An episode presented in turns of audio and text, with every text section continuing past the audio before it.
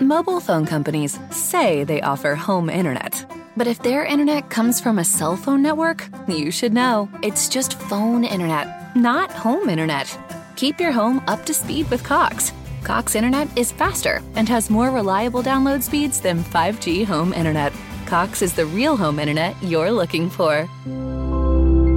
Based on Cox analysis of Ookla speed test intelligence data Q3 2022 and Cox serviceable areas, visit cox.com/internet for details.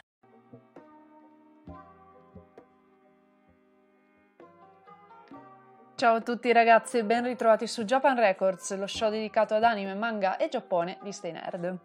Io sono Alessia ed eccoci con la seconda parte della miniserie sugli animali domestici in Giappone. L'ho cominciata la volta scorsa con uh, i gatti, eh, pensando anche di fare piacere a molte persone che preferiscono i felini come animali da compagnia eh, ma in realtà è stata una scelta egoistica perché mi sono voluta tenere alla fine eh, quello che piace a me, ovvero il cane. e quindi oggi parliamo proprio dei cani in Giappone, di ehm, quanto siano amati eh, sin dai tempi antichi. Eh, direi anche alla pari dei gatti, nonostante la scarsa iconografia, però ehm, hanno ricevuto anche loro una buona dose di amore nel corso dei secoli e, e, poi insomma vedremo ovviamente anche nella cultura pop quanto hanno influito.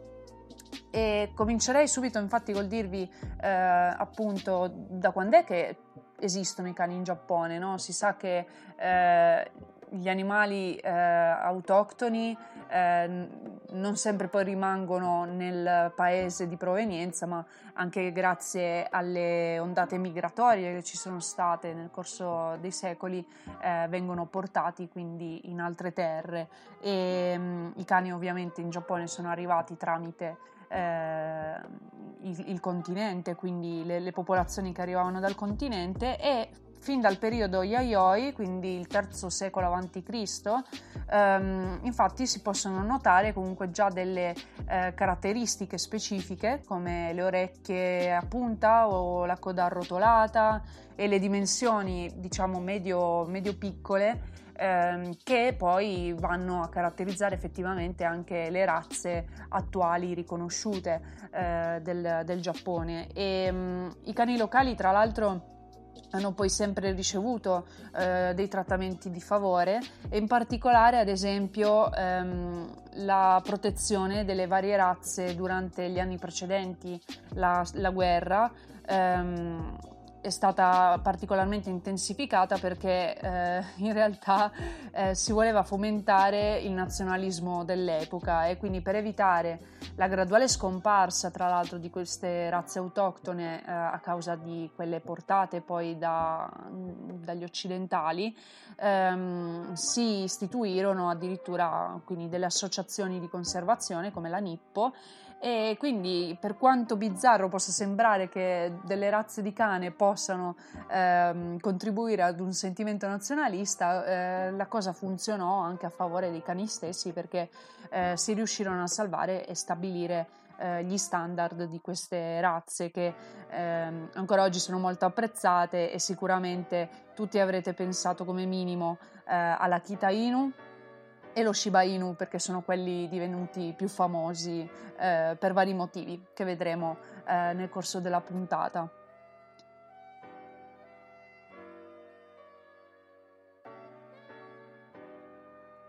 Nel rispetto della religione shintoista, eh, connessa in particolar modo alla natura, come ormai ben sappiamo, ne abbiamo già accennato spesso nelle altre puntate, anche il cane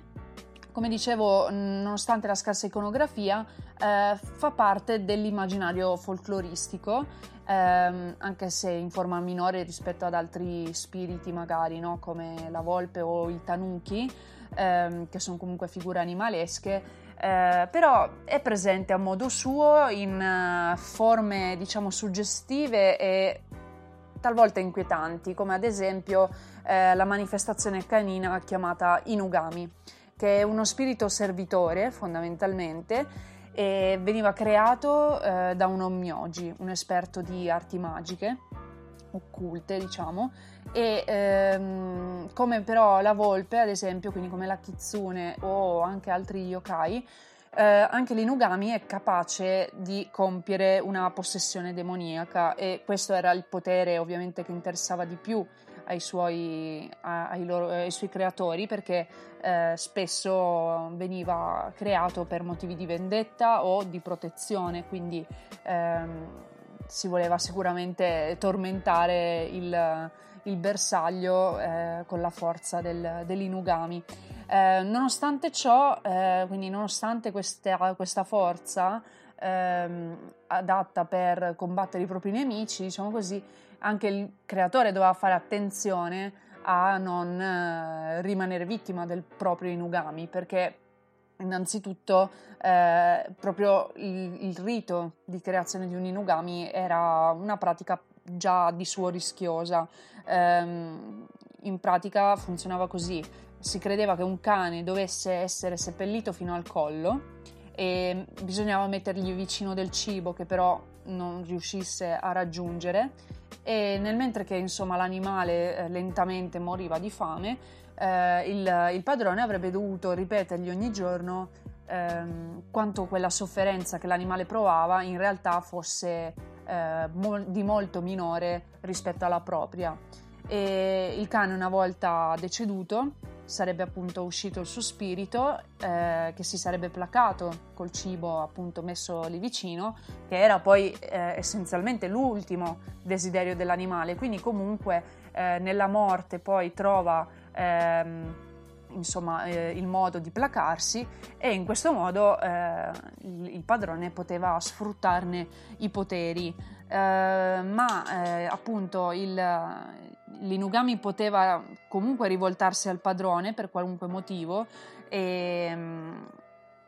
il padrone veniva sì temuto da, da, chi non possedeva un inugami, veniva temuto e rispettato, ma allo stesso tempo doveva badare ehm, appunto a, tre, a, trattenerlo e soprattutto a non irritarlo o, e a conservare anche il suo cadavere, perché l'inugami una volta eh, compiuta la sua missione avrebbe dovuto poter ritornare al proprio corpo per eh, riposare in pace, quindi non ritrovare il suo corpo significava eh, prendere il possesso di un altro corpo e quello più facile da, da prendere era quello del, del, padrone ovviamente, soprattutto considerato il legame anche fra, fra i due. E un essere invece meno pericoloso, diciamo, però sempre questa, con questa forma vagamente canina, era invece il, è anzi, il Koma Inu. Ehm, il nome, come avrete capito, contiene la parola Inu, che significa cane, appunto, quindi anche le razze che vi ho citato prima, come l'Akita Inu, eh, letteralmente vuol dire cane Akita, ecco. E, ehm, quindi anche Komainu contiene questa, questa, parolina, ma in realtà eh, si tratterebbe di leoni di pietra, solo che eh, arrivando comunque anche questi eh, come, ehm, come, figura architettonica eh, dalla Cina, diciamo che ci sono state queste evoluzioni e queste eh, ibridazioni con, eh, con, altre credenze, evidentemente, che hanno portato a questo nome. È, è un po' strano, in effetti, come funzionano queste cose, no? Però eh, in realtà sarebbero dei leoni che vengono posti, come dicevo, eh, appunto, sono delle ehm, degli elementi architettonici perché sono delle statue fondamentalmente che vengono poste davanti ehm, agli Onden, che sono edifici più interni dei santuari Shinto, dove vengono conservati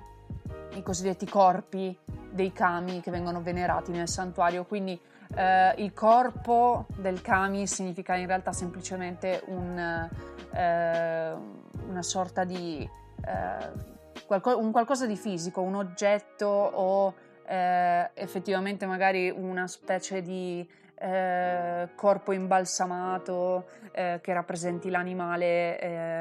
a cui è legato il, il, kami. E quindi il kami può discendere e appunto immergersi in questo, eh, in questa sorta di reliquia e che viene appunto protetta dal, dai Koma Inu che di solito vengono messi a coppie davanti al, all'edificio e uno ha la bocca aperta e l'altro chiusa. Eh, questo simboleggia semplicemente ehm, la pronuncia delle due lettere sacre A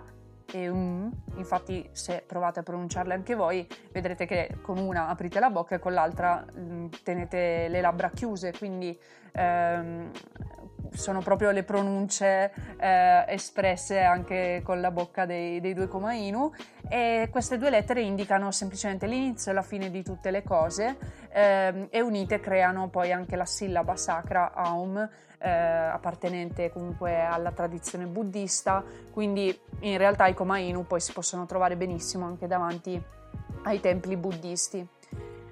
E comunque li si vede, i cani in Giappone hanno un ruolo quindi di protezione, abbiamo capito, perché in entrambi i casi che vi ho citato, in Ugami e Koma Inu, eh, la cosa principale è eh, la protezione. Um, però allo stesso tempo sono quindi considerati eh, giustamente degni di rispetto perché forti e nobili e, mm, e questo tra l'altro penso che sia un po' ehm, influenzato anche da questa specie di leggenda che si dice sullo shogun Tsunayoshi Tokugawa ehm, che essendo nato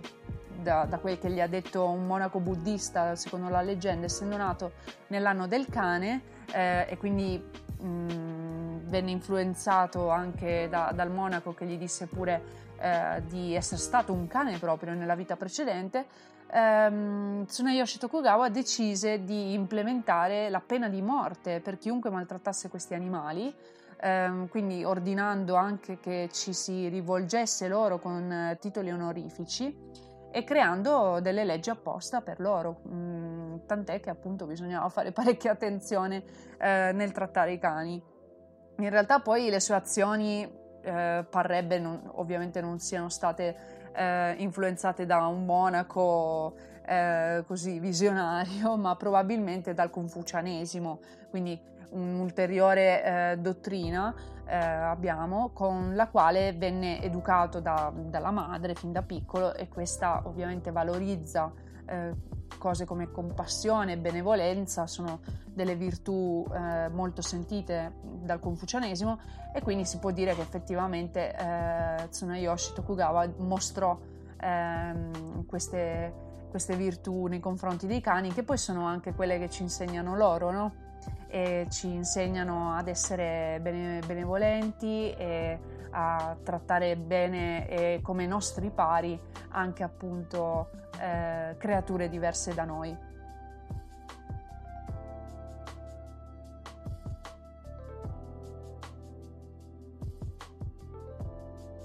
Ma a proposito di onori si può dire che li abbia ricevuti in particolare eh, il cagnolino imperiale, no? Eh, in effetti la famiglia imperiale ha una cagnolina di ormai 11 anni che si chiama Yuri, eh, ma hanno, la famiglia ha avuto in realtà diversi animali eh, domestici, diversi cani in particolare perché ehm, l'imperatore Naruhito, la moglie e le principesse hanno proprio un grande amore per i cani che hanno adottato. E tra l'altro appunto farei notare infatti che eh, Yuri è una cagnolina eh, meticcia, non ha alcun pedigree ed è una cosa che non ci si aspetterebbe diciamo da, dalla famiglia imperiale perché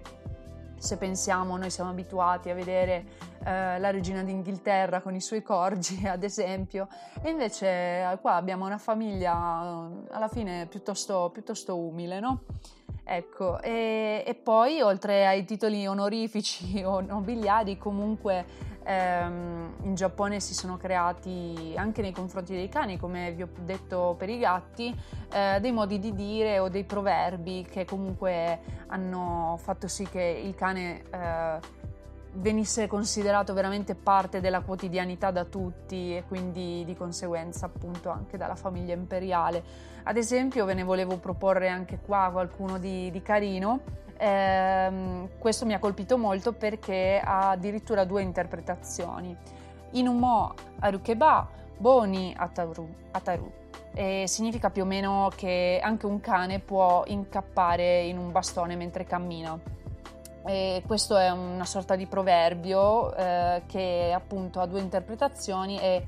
quella più positiva vuole essere simile al nostro la fortuna aiuta gli audaci. Quindi, insomma, uscire di casa per un cane e trovare un bastone con cui giocare ovviamente è una grande fortuna, no? E, mentre però eh, la versione negativa vede questo bastone come un bastone che picchia il cane, quindi il cane evidentemente eh, ha camminato dove non doveva, ha passato vicino ad una casa dove non doveva passare, chi lo sa, e, e quindi appunto eh, il proverbio vuole ricordare che nella vita accadono purtroppo anche delle cose spiacevoli e inaspettate. E un altro detto che ho trovato ed è altrettanto interessante è eh, Ken non Nonaka.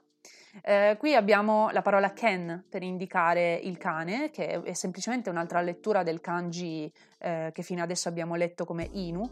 Um, e uh, questa è una versione un po' più stramba del nostro proverbio, di, anzi più che proverbio del nostro detto, litigare come cane e gatto. Noi in Occidente vediamo il cane e il gatto come due animali opposti, appunto, mentre in Giappone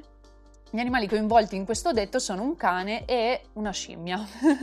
um, una scimmia perché da sempre in Giappone sono considerati animali che non vanno molto d'accordo tra loro, anche se effettivamente non è che si vedano spesso in giro, poi le scimmie ovviamente bisogna andare in determinati eh, posti del Giappone per poterle vedere, ma ehm, diciamo che vengono considerati così e forse è per via eh, del racconto di Momotaro, il ragazzo pesca. Io ve ne ho già parlato eh, sempre qui sul podcast nella miniserie precedente eh, dove vi ho raccontato sei eh, storie del folklore eh, che in Giappone sono conosciutissime, tra cui proprio quella del ragazzo pesca. Quindi eh, per farla breve, semplicemente il protagonista viene accompagnato ad un certo punto da tre animali che sono un fagiano, un cane e una scimmia e proprio questi ultimi due si azzuffano in continuazione durante il percorso,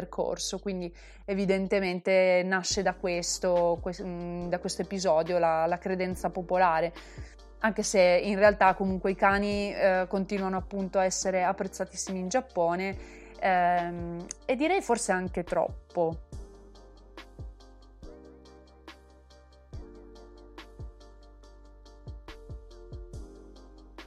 Veniamo infatti a, al punto di parlare di quanto effettivamente siano diffusi i cani e comunque aggiungerei anche i gatti in Giappone rispetto a, ai figli. Eh, sappiamo tutti che in Giappone la percentuale eh, di nascite è veramente bassa ed è provocata sostanzialmente dalla stagnazione economica del paese, ehm, che comunque è un po' è una condizione che ci accomuna con loro, eh, anche da noi le nascite sono veramente poche e mh, mm, questo a sua volta poi è anche causa di un innalzamento dell'età media. Eh, la maggior parte delle persone fra i 20 e i 34 anni vive ancora con i genitori, tra l'altro, non può permettersi di andarsene di casa e sposarsi. Tra l'altro questo è un prerequisito fondamentalmente per decidere poi di fare famiglia e, e quindi eh, le condizioni eh, fanno sì che eh, si preferisca eh, scegliere un compagno di vita tra, tra gli animali domestici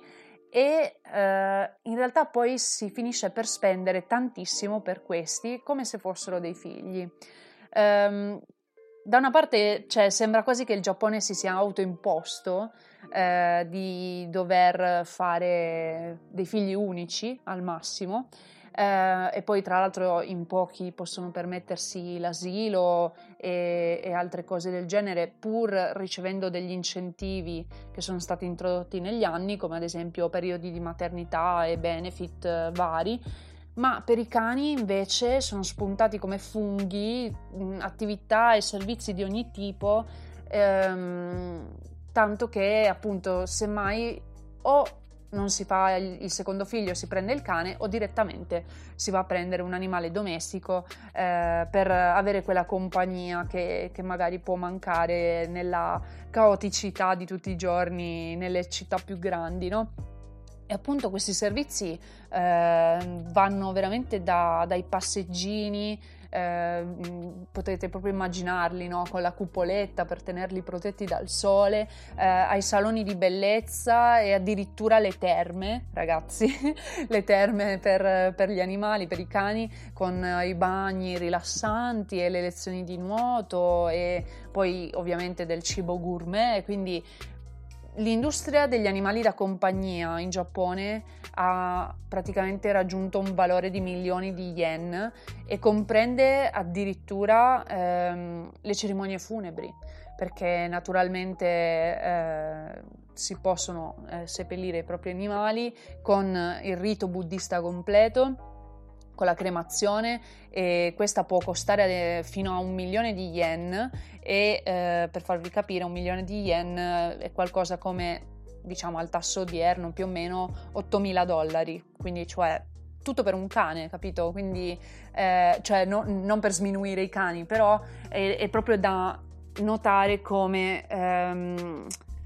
eh, venga trasla- traslato questo, eh, questo affetto da un possibile figlio che però potrebbe essere effettivamente un, eh, un impegno troppo grande per i più giovani eh, de- della popolazione giapponese perché appunto il lavoro è difficile da trovare, è difficile che possa eh, essere sufficiente per mantenere tutta una famiglia, eh, se- sempre considerando tra l'altro che eh, le donne vengono spesso disincentivate a tenersi il lavoro eh, proprio perché c'è ancora la visione della, ehm, della donna che deve insomma diventare casalinga e occuparsi principalmente della casa e dei figli. Ecco, quindi considerando tutto questo, i giovani eh, semmai preferiscono prendere direttamente un animale domestico che può dare comunque gioia e felicità e allo stesso tempo ehm, richiedere un impegno molto minore e l'equivalenza quindi parrebbe essere vera, quella tra cani e figli, e sarà molto difficile effettivamente per, per il Giappone convertirla dopo tutti questi anni eh, per risollevarsi economicamente e demograficamente soprattutto. Ehm, e poi c'è anche da considerare un altro aspetto, perché se uno non può neanche permettersi effettivamente un cane, no? o comunque un animale domestico in generale, ci sono eh, i caffè, ne abbiamo già parlato la volta scorsa su, eh, per i Neco Caffè, quindi quelli con eh, i gatti da visitare ehm, e prendersi un caffettino mentre si accarezza qualche, qualche micetto. Ci sono anche gli Inu Caffè, quindi la controparte con, con cani di varie razze, vari, varie dimensioni, dipende anche un po' dalla grandezza del locale, ma ehm, è, è praticamente la soluzione con cui i giapponesi sono eh, riusciti a conciliare comunque anche l'insoddisfazione di, di, chi non può permettersi di avere un animale domestico. E l'altra faccia della medaglia di questo poi mondo scintillante, no? Perché poi eh, a parlare di queste cose sembra che il Giappone sia insomma un paese dei balocchi alla fine, ma ehm, c'è un, un, aspetto più oscuro e purtroppo eh, l'altra volta non, non, ho voluto parlarne perché ne avrei parlato adesso brevemente. Eh, ma sono centinaia di migliaia i cani e i gatti che vengono poi soppressi annualmente perché penso che un po' come da noi non ci sia tutta quella consapevolezza eh, di che cosa richiede comunque effettivamente occuparsi di un animale e, e, quindi di un'altra vita, perché poi è questo che è, non, non, è che non essendo un essere umano sia una vita che vale di meno. Eh, quindi penso che molti prendano con leggerezza l'idea di avere un animale e poi eh, n- non so effettivamente quanto è alto il rate, il tasso di abbandono, però si sa che ci sono parecchi cani e gatti randagi e questi purtroppo vengono eh, catturati e, e, soppressi perché eh, sono veramente troppi e non si può riuscire a mantenerli tutti in canili e gattili. E lascia anche basiti un po' i, il, il, metodo con cui vengono soppressi perché fondamentalmente sono messi in camera a gas e, e questo lascia davvero sconvolti più che altro dopo avervi raccontato tutto quello che eh, alcuni padroni sono disposti a fare invece per, per i loro cani. E nonostante ciò, comunque le cifre degli animali domestici continuano ad aggirarsi al di sopra eh, di quelle dei bambini sotto i 15 anni, quindi sempre per capirci quanto poco si, si fanno figli in Giappone, eh, perché probabilmente avere a che fare con un cane appare più semplice del gestire anche le relazioni poi che mm, man mano devono farsi più complesse per portare poi ad una ad una sistemazione.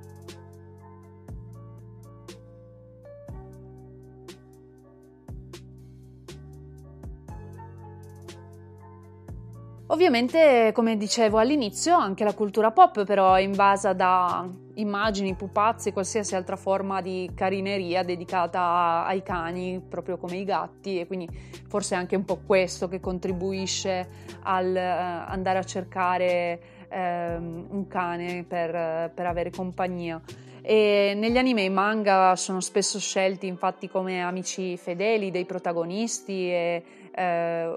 fanno da aiutanti in varie situazioni. Il primo che mi viene in mente ad esempio è Akamaru, che è il compagno di Kiba in Naruto, sono sicura ve lo ricordiate, questo cagnolino che poi diventa enorme quando sono tutti cresciuti e um, sono inseparabili lui e Kiba e le tecniche ninja che eh, sfruttano, eh, utilizzano perfettamente la forza di Akamaru che eh, invece di suo dimostra devozione per, per il suo padroncino.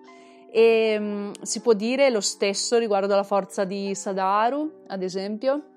che eh, è un Inugami, nel caso non lo sappiate, eh, presente in Gintama, quindi eh, abbiamo questo cagnolone eh, perché poi diventa enorme eh, nei confronti di Kagura e degli Yorozuya e la sua personalità devo dire che rispecchia un pochettino quello che abbiamo detto sugli Inugami perché eh, ad esempio si vendica spesso su eh, Gintoki mordendogli la testa, poi è un casinista, fa dei comportamenti parecchio invadenti, quindi Sadaru sicuramente rispecchia abbastanza bene in maniera ovviamente più ironica ehm, la figura dell'Inugami. E poi mi viene in mente, eh, a proposito di violenza e insomma eh, azioni abbastanza eh, forti nei confronti dei cani, mi viene in mente la serie delle bizzarre avventure di Jojo dove ehm, ho visto che molti rimangono sconvolti per come spesso sono proprio i cani a rimanere secchi eh, durante battaglie, scene particolarmente cruenti,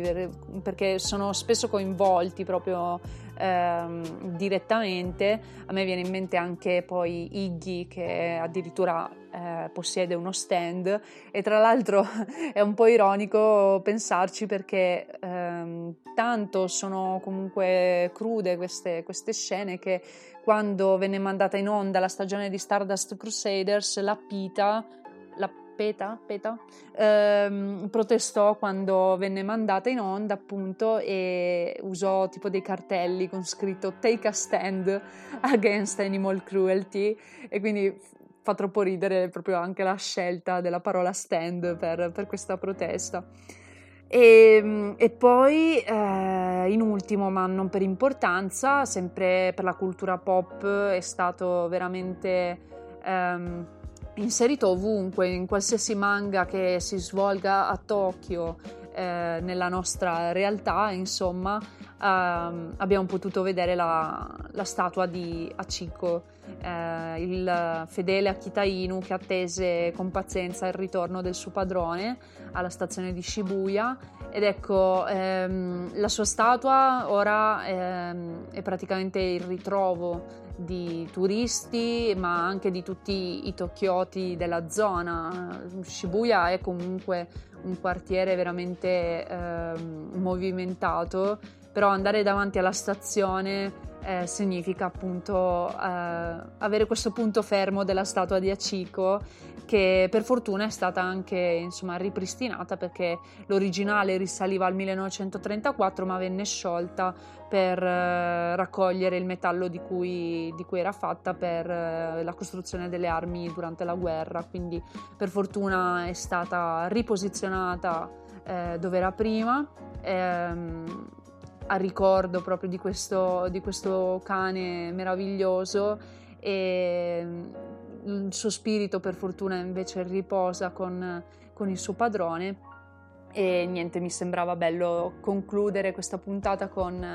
eh, con, la sua immagine che veramente potete ritrovare ovunque. A me subito viene in mente Nana perché tra l'altro ehm, Nana Komatsu viene appunto soprannominata Chico in quanto eh, sembra essere molto fedele come un cagnolino nei confronti di Nana Osaki. E, oltre ad esserci il gioco di parole, perché poi Achiko, il, il cane vero, non si chiamava Achiko, si chiamava solo Aci e quel co è più una sorta di aggiunta vezzeggiativa ehm, messa, messa, da tutti quando sono venuti a conoscenza della sua storia, però in realtà si chiamava Aci e Aci significa 8 e quindi anche in Nana questa cosa tornava perfettamente perché Nana invece significa 7 quindi le due Nana vengono distinte così.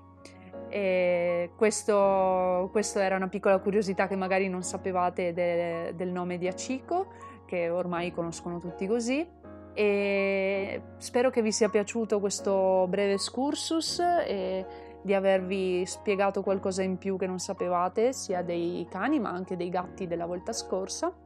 E noi ci vediamo la prossima volta con una nuova puntata di Japan Records. Grazie per l'ascolto, a presto!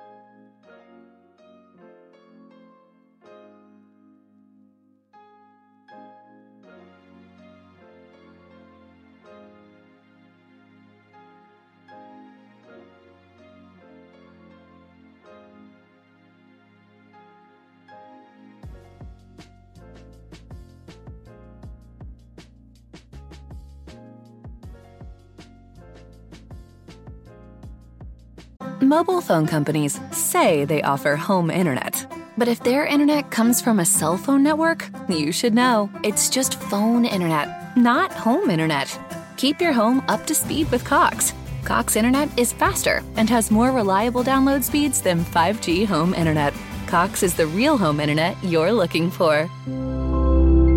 Based on Cox analysis of Ookla speed test intelligence data Q3 2022 and Cox serviceable areas, visit cox.com/internet for details.